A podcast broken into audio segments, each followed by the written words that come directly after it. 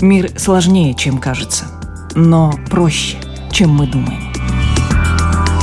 Мир смотрит на нас нашими глазами. Мир не меняется. Меняемся мы. Люди и страны. Специальная проекция Латвийского радио 4. Портрет времени. Бог – это папа. Когда приходишь к папе, не надо шаркать ножкой. Нужно сказать «Я тебя люблю, и я очень скучал. Мне плохо. Помоги мне, пожалуйста, и прости меня». С тьмой нельзя воевать палкой, надо зажечь свечу. Философские размышления о том, что эпоха войн завершилась, это утопия. Всегда будет противостояние, попытки доминировать. Так считает Равин, политолог и писатель Михаил Финкель, герой программы «Портрет времени», которую проведу я, Марина Ковалева.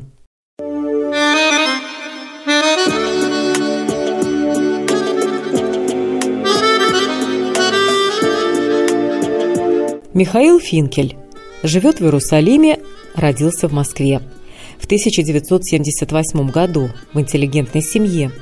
Его отец – академик, химик, мама – журналист издания «Медицинская помощь».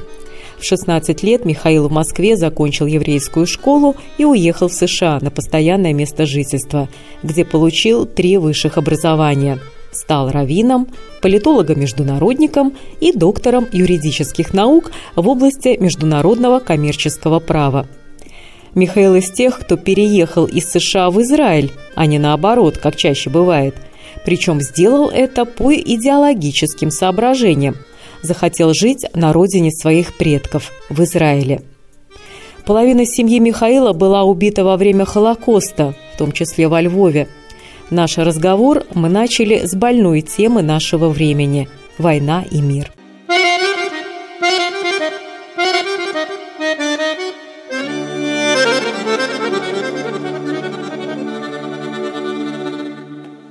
В одном из своих интервью вы сказали, что философские размышления о том, что эпоха войн завершилась, это утопия.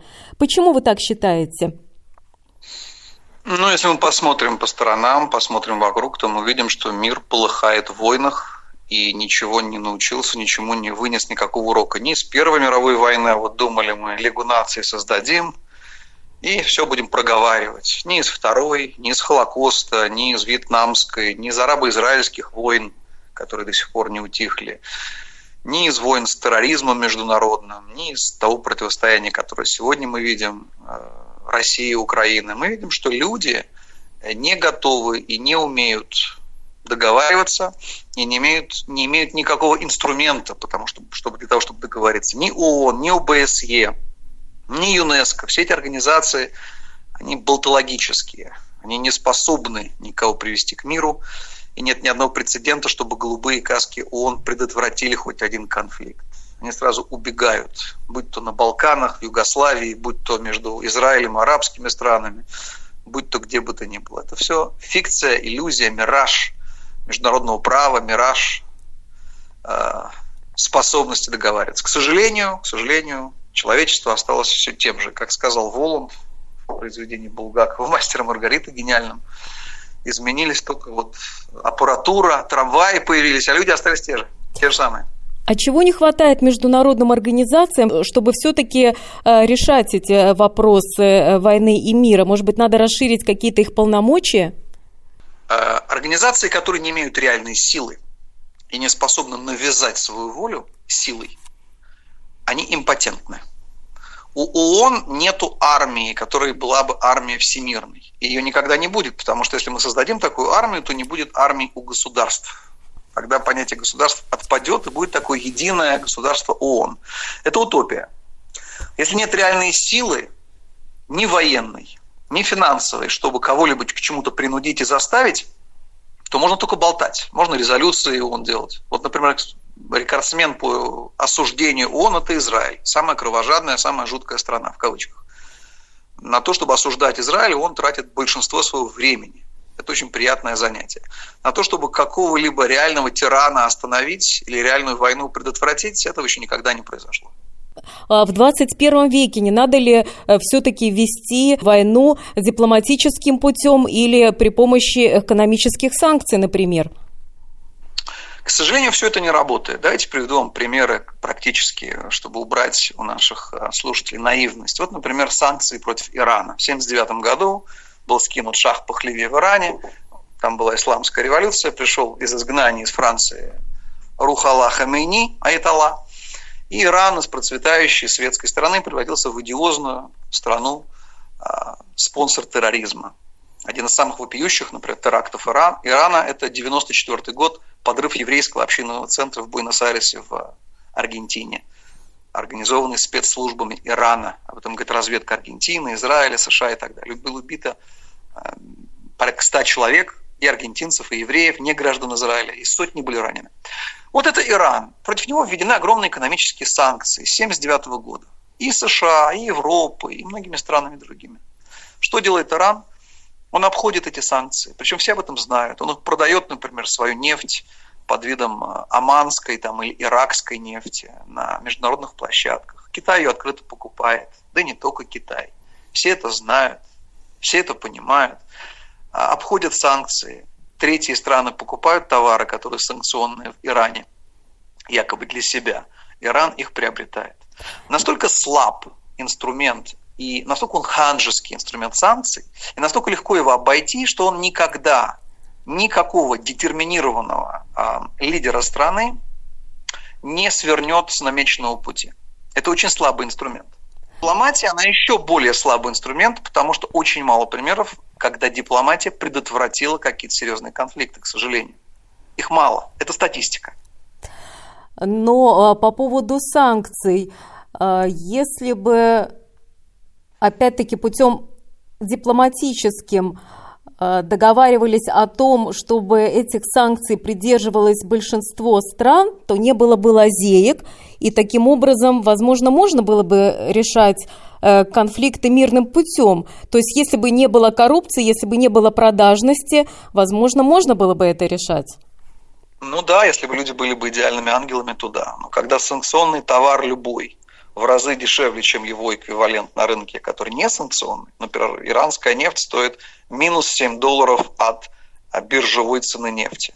Конечно, китайцы ее покупают, и не только китайцы, и европейцы, и многие другие. И, как помните, у Гашика Швейк перекрашивал дворняк в породистых собак, так и иранскую нефть и другие товары перекрашивают по документам в другие, в другие товары, что производитель другой.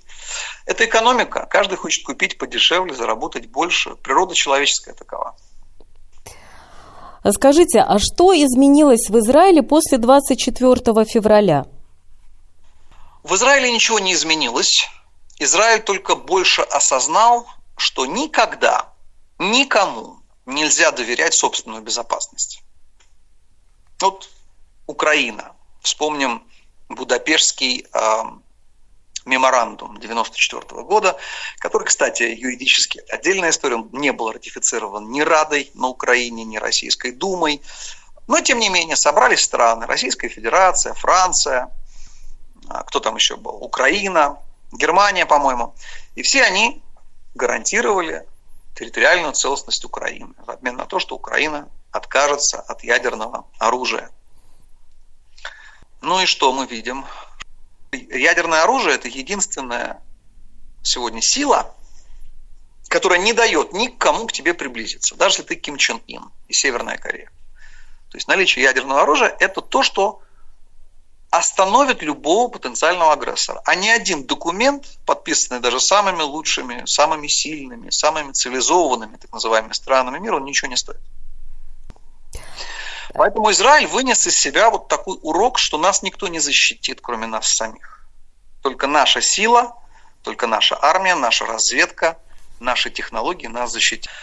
А как удается в Израиле э, сплотить нацию перед лицом врага, чтобы вот каждый стремился идти защищать свою родину, а не бежать куда подальше? Вы знаете, это очень интересный вопрос. Израиль очень разобщенное общество, которое разобщено по целому ряду линий. Первая линия – это религиозные и светские люди. они очень разные и очень по-разному видят будущее страны.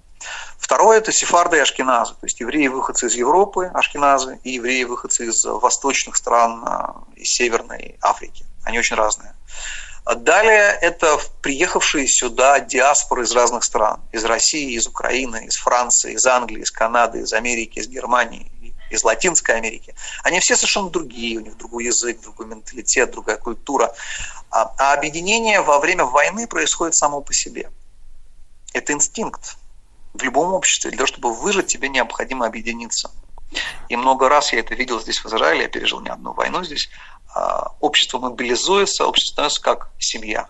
При том, что во время мирного времени все друг другу конкуренты, все друг другу далеко не всегда доброжелатели, но война очень объединяет людей. Мы это видим везде. Но э, иногда срабатывает другой инстинкт, и люди не готовы защищать свою землю, а предпочитают э, бежать из опасной зоны. В Израиле такого никогда не было. Вы знаете, мы две тысячи лет жили без своей страны, потеряв ее после трех наших войн с Римской империей. А мы понимаем, что у нас другого шанса не будет. Во-первых, есть патриотическое воспитание молодежи, надо упомянуть. А у нас молодежь воспитывают патриотически, с любовью к своей родине, с любовью к армии, с ощущением вот этой многотысячелетней связи поколений – а если это не делать, если воспитывать молодежь как э, в духе релятивизма, который доминирует сегодня в США и в Западной Европе, то есть э, хочешь так, а хочешь по-другому, а хочешь вот так вот, то тогда, конечно, молодежь будет бесхребетной, без идеи, а армия, которая без идеи, она обречена. Об этом говорил еще Наполеон. Должна быть идея. А что э, принято просить у стены плача? Потому что однажды в Израиле у стены плача я описала в записке что-то общее – миру мир. А человек, который меня сопровождал, Лев из Израиля, он дал совет, пиши конкретно. Хочешь богатого мужа, проси богатого мужа. Хочешь новую машину, проси машину. Ибо чем ты сможешь поделиться, если у тебя самой ничего нет – то есть просить что-то для себя, в том числе и материальных благ, это не зазорно или все же надо просить из серии «Миру мир»? Вы знаете, стена плача – это единственная стена, которая осталась, которую не разбил 10-й легион Тита Флавия в 70-м году, когда римляне штурмовали Иерусалим. А в 150 метрах от этой стены находилась комната внутри Иерусалимского храма, которая называлась «Святая святых». И во время первого Иерусалимского храма, построенного Соломоном, там был золотой ковчег со скрижалями, который принес Моисей с десятью заповедями. Это самое святое место на земле. Это аудиенция с Богом. Бог – это папа. Когда приходишь к папе, не надо шаркать ножкой. Нужно сказать, папа, я тебя люблю, очень скучал. Мне плохо. Помоги мне, пожалуйста, с этим, прости меня. Вот мне нужно это, мне нужно то, мне нужно все. А миру мир, вы знаете, это ни о чем. Честно. И дело не только в машине. Иногда нужно просить о другом, о том, чтобы Бог дал осознание, зачем я здесь, ради чего я живу. Помоги мне понять, где я, куда я двигаюсь. Кто-то просит о болезнях своих, чтобы они прошли, кто-то о том, чтобы деньги были, кто-то о детях, кто-то о том, чтобы встретить правильного человека, кто-то просто говорит с Богом разговор с отцом. Это не митинг. Тут не нужны лозунги. Молитва богача и молитва бедняка. Михаил Финкель, рассуждая об этом, опубликовал пост на своей странице в Фейсбуке, упомянув в нем историю первого барона Ротшильда. Давайте послушаем.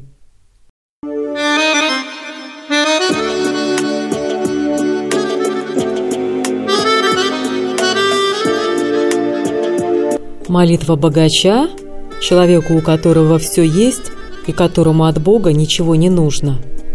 И молитва бедняка, человека, у которого ничего нет, много нет или чего-то нет. Большинство людей, когда у них все хорошо, о Боге не вспоминают вообще. Бедняки о Боге помнят и просят Его о своих нуждах. Большинство людей – это бедняки в том или ином смысле. О чем они просят, мы все знаем. О заработке, о здоровье, детях, о мире, о счастье, о хорошем муже или жене, об успехе. О чем же молится богач, который еще не потерял голову от своих денег? И тут я хочу рассказать вам правдивую историю о Моише Мейере Амшеле Бойере Ротшильде, первом бароне Ротшильде. Он был религиозным человеком и разбогател после того, как получил благословение праведника из Черткова, раби Цвихирша, когда русская армия, разгромленная Наполеоном, бежав, оставила в его доме сундук со всей казной армии. Итак, каждый будний день извозчик куда-то увозил Ротшильда на полтора часа, и никто не знал куда. И лишь после смерти Ротшильда извозчик рассказал, что возил он его на кладбище, где Ротшильд купил участок и где была вырыта могила. Он выходил из кареты, залезал в открытую могилу и молился Богу. Он просил его о том, чтобы остаться человеком, чтобы видеть людей, а не кошельки, чтобы слышать вопли вдов и сирот, чтобы никогда не считать свой успех и богатство своим личным достижением. И ему это удалось. Всю жизнь он был религиозным человеком, филантропом и благотворителем – он молился трижды в день и постоянно изучал Тору. На своей могиле во Франкфурте Бойер Ротшильд специально завещал сделать себе самое скромное надгробие. Во время власти нацистов это еврейское кладбище было полностью уничтожено. Чудом осталось всего несколько могил. Одна из них – это могила основателя династии Ротшильдов. Михаил Финкель, Равин – пост в Фейсбуке.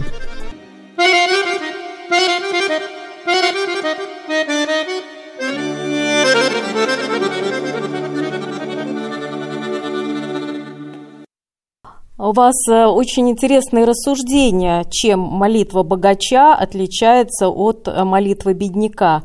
Поделитесь с нами, пожалуйста. Ну, тут это можно объяснить по-разному. Это древняя мудрость. Э, молитва богача это человек, у которого все есть. Причем не только в материальном смысле. Богач – это также мудрец, потому что тот, кто мудр, тот богат. И богач – это также человек духовно богатый, постигший мудрости, тайны бытия. Тот, кому открыто и ведомо очень многое. Вот этот богач, он в основном просит не за себя, он просит за ближних, он просит за мир, за людей. Для него Бог – это не просто банкомат, не просто сват – и не просто доктор, как для большинства людей.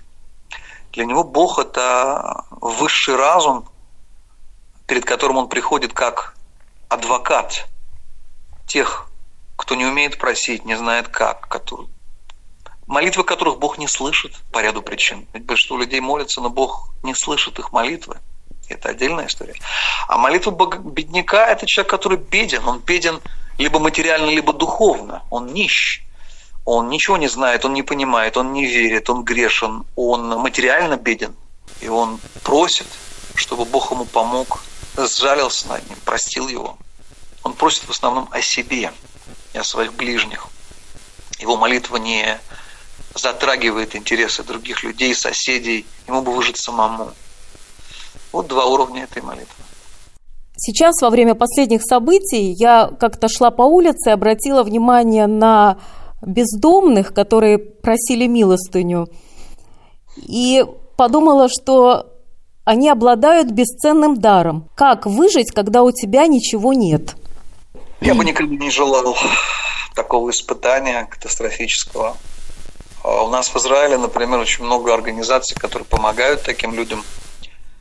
Очень много организаций, которые помогают животным, потому что им тоже очень нужна наша помощь. И просто люди всем идут и кормят кошек, голубей, ворон, собак.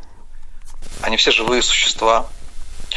А мы в иудаизме верим в реинкарнацию. Мы верим в то, что душа приходит много раз.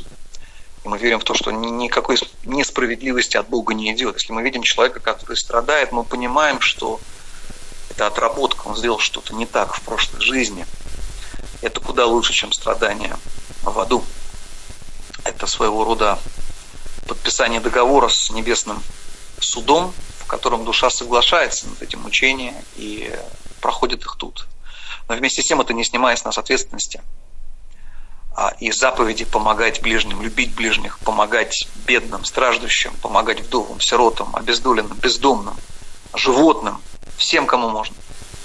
То есть одно дело это почему Бог вот сделал то или иное с тем или иным человеком или животным, это его прерогатива.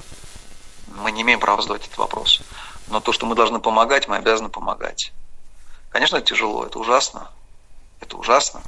И Израиль сегодня делает много, говоря о помощи э, нуждающимся, очень много делает беженцам из Украины. Израиль открыл пункты помощи в сопредельных европейских странах. Это Молдавия, это Польша, Румыния, Венгрия. А, Израиль открывает большой госпиталь, чтобы лечить. Израиль посылает гуманитарную помощь на миллионы долларов и лекарства. Израиль принимает украинских беженцев, как евреев, так и не евреев, а, сюда, в Израиль, для того, чтобы пережить тяжелые времена. И я горжусь тем, что Израиль проявляет милосердие, потому что милосердие и способность сострадать – это то, что делает нас людьми, а не монстрами. Почему так важно делиться и помогать ближнему? Почему надо участвовать в благотворительности и не жадничать? Ответ на этот вопрос в поучительной истории, которую Михаил Финкель рассказал на своем одноименном YouTube-канале. Она про знаменитого шута Остропеллера, героя шуток и анекдотов евреев Восточной Европы. По специальности он был шойхетом, то есть мясником, который забивал скот и птицу в соответствии с ритуальными предписаниями. Но нужда сделала из него путешественника – а его острословие стало легендой. Но об этом нам лучше расскажет сам герой. Это запись из YouTube-канала Равин Михаил Финкель.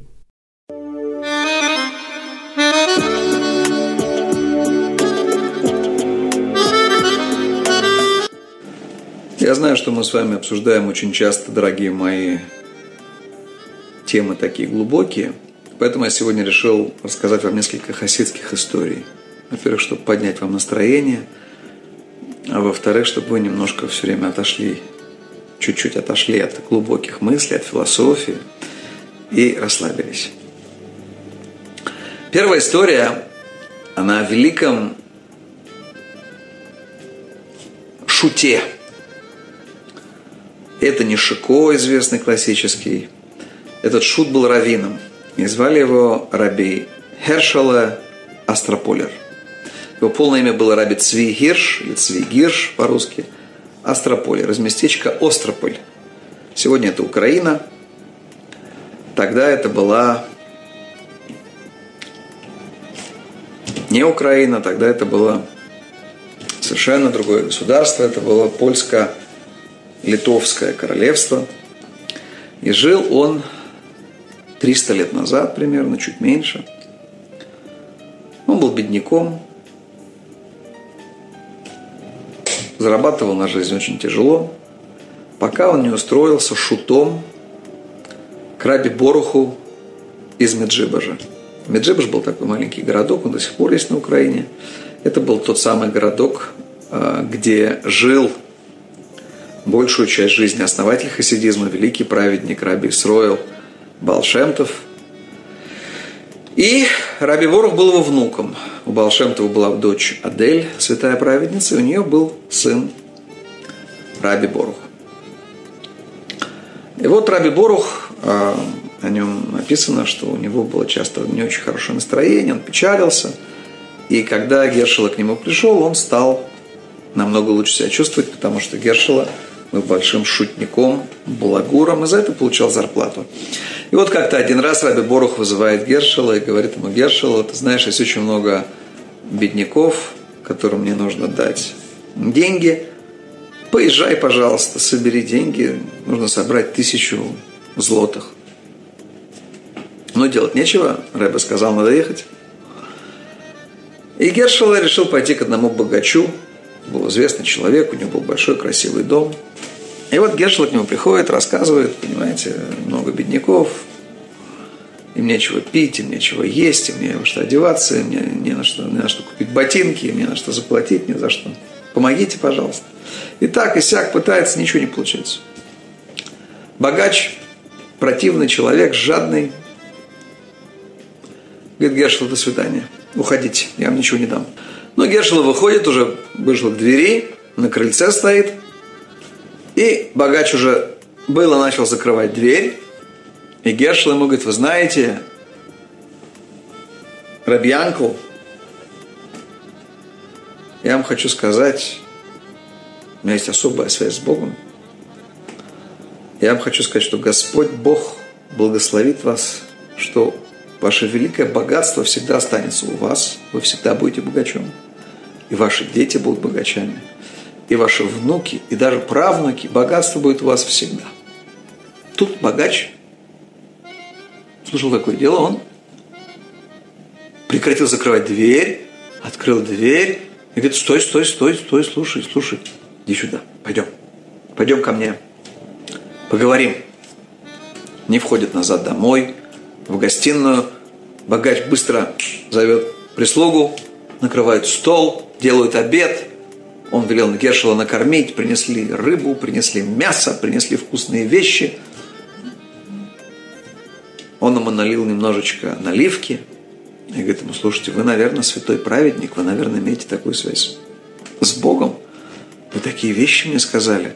Он говорит, несмотря на то, что я вам не дал ни копейки денег на благотворительность, вы сказали, что я буду всегда богачом всю жизнь, и что я никогда не разорюсь, и мои дети, и внуки, и правнуки.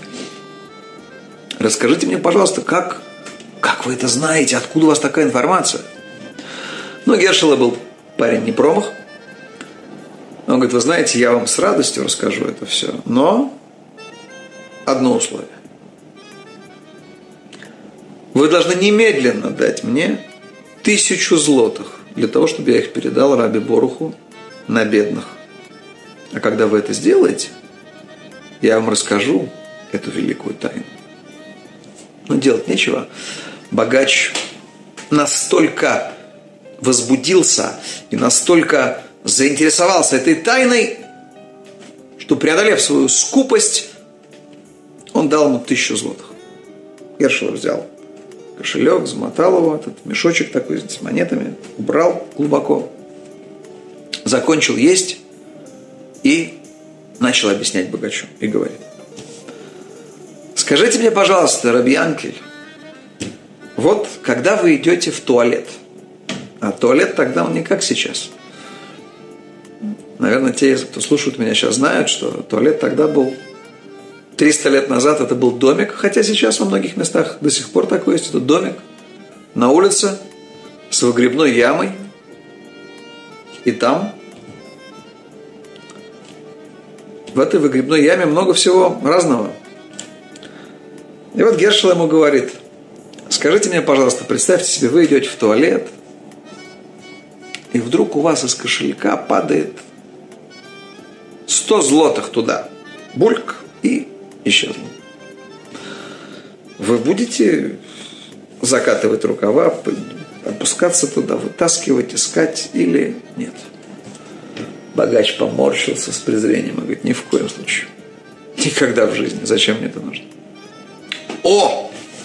Говорит Гершман. Видите? Вы не будете это делать а тем более Всевышний, великий милосердный. Вот выпали у него деньги. И попали в такое дерьмо, как вы, Рабьянку. Неужели вы думаете, что Бог будет подниматься в это дерьмо, опускаться до вас и забирать у вас деньги или у ваших детей, внуков и правнуков? В вашем дерьме, в вашей семье навсегда это богатство останется. Сказал это Гершела и убежал вон. Я хочу нам пожелать всем, чтобы мы умели открывать свою руку. Это очень важно. Тем более, что царь Давид сказал, все, что мы отдаем, мы ведь не свое отдаем. Ведь все деньги, которые у нас есть, нам дал Бог. Он дам их заработать нам. Он их нам послал. Не надо скупиться.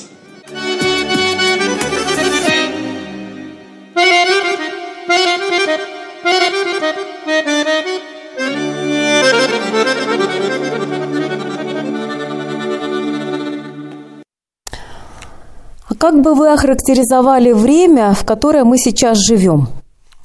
Это время, в котором с глаз спадают розовые шоры. Как я уже говорил, человечество не изменилось. Мы всегда живем в войнах, мы всегда живем в эпидемиях, мы всегда живем в кризисе.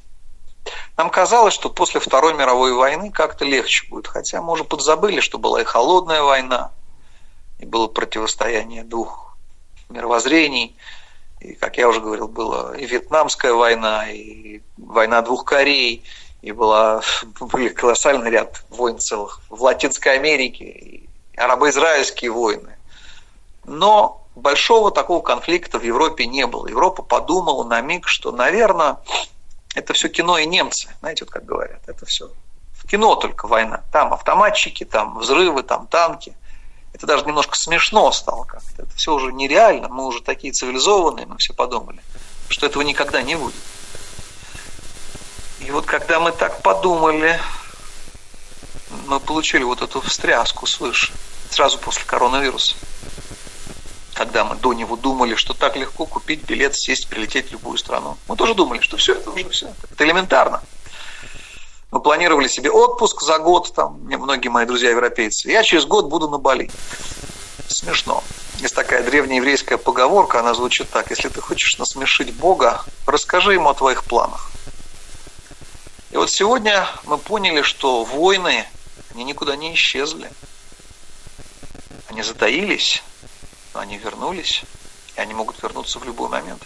И это геополитическое противостояние, которое мы видим, оно совершенно закономерно, потому что огромные страны, они как динозавры, они пытаются друг друга сожрать.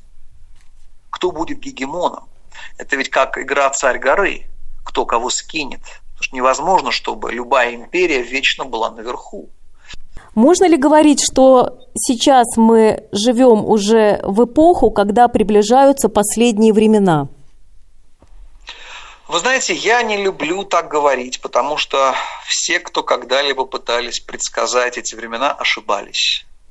От великих людей до самых простых. Я вам приведу пример, когда Рим штурмовал Иерусалим, и тараны разбивали наши огромные камни в стенах. Все думали, вот-вот сейчас придет Мессия. А потом так думали много-много раз, и так думали люди, которые шли в Освенциме, в газовые камеры, и так думали люди, которые погибали в ГУЛАГе, описанные, например, Варламом Шаламовым или Георгием Демидовым в их произведениях о ГУЛАГе. Так многие думали, но тайна последних времен и мессианского периода, она только у Всевышнего. Только он это знает – когда это будет, поэтому я никогда не буду об этом говорить. Когда он решит, тогда это и будет. А по всему тому, что я смотрю, я не вижу ничего того, что было бы чем-то экстраординарным. Наоборот, раньше было намного хуже, чем сейчас. Ну, из нашего разговора понятно, какие тенденции нашего времени вас э, настораживают больше всего, а какие тенденции нашего времени вас э, воодушевляют больше всего? Вы знаете, меня воодушевляет то, что есть очень много добрых и милосердных людей в разных странах. Людей, которые способны откликнуться и помочь. Я вам приведу пример. Не так давно э, к нам в Израиль приехал дом сирот из э, Украины. И выстроилась огромная очередь людей, а у многих этих людей это многодетные семьи, своих детей много – которые хотят усыновить и удочерить этих детей, дать им дом, любовь и тепло. А я вижу, как в других странах люди помогают тем, кому больше никто не может помочь. Вот пока такие люди есть, это мне дает оптимизм. То есть э, в конечном итоге добро победит? Безусловно. Это сто процентов. По-другому не может быть. Иначе зачем жить? Обязательно добро победит. И это тоже война добра со злом. Что бы вы хотели сказать нашим слушателям для поднятия духа в это очень нелегкое время для нашего региона и для всего мира, как я думаю, тоже?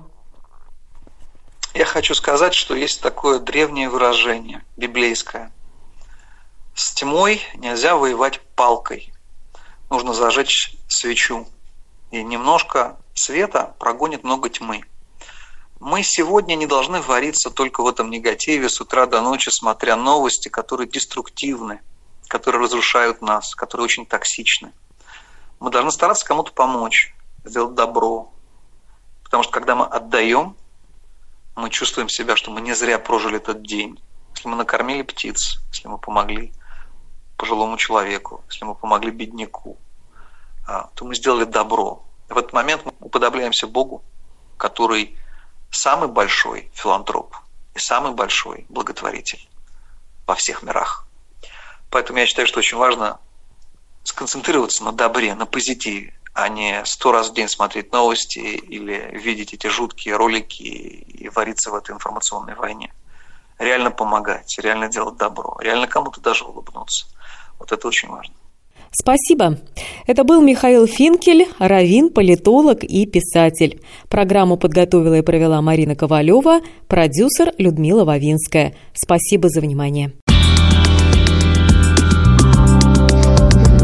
Мир сложнее, чем кажется, но проще, чем мы думаем. Мир смотрит на нас нашими глазами. Мир не меняется. Меняемся мы. Люди и страны. Специальная проекция Латвийского радио 4. Портрет времени.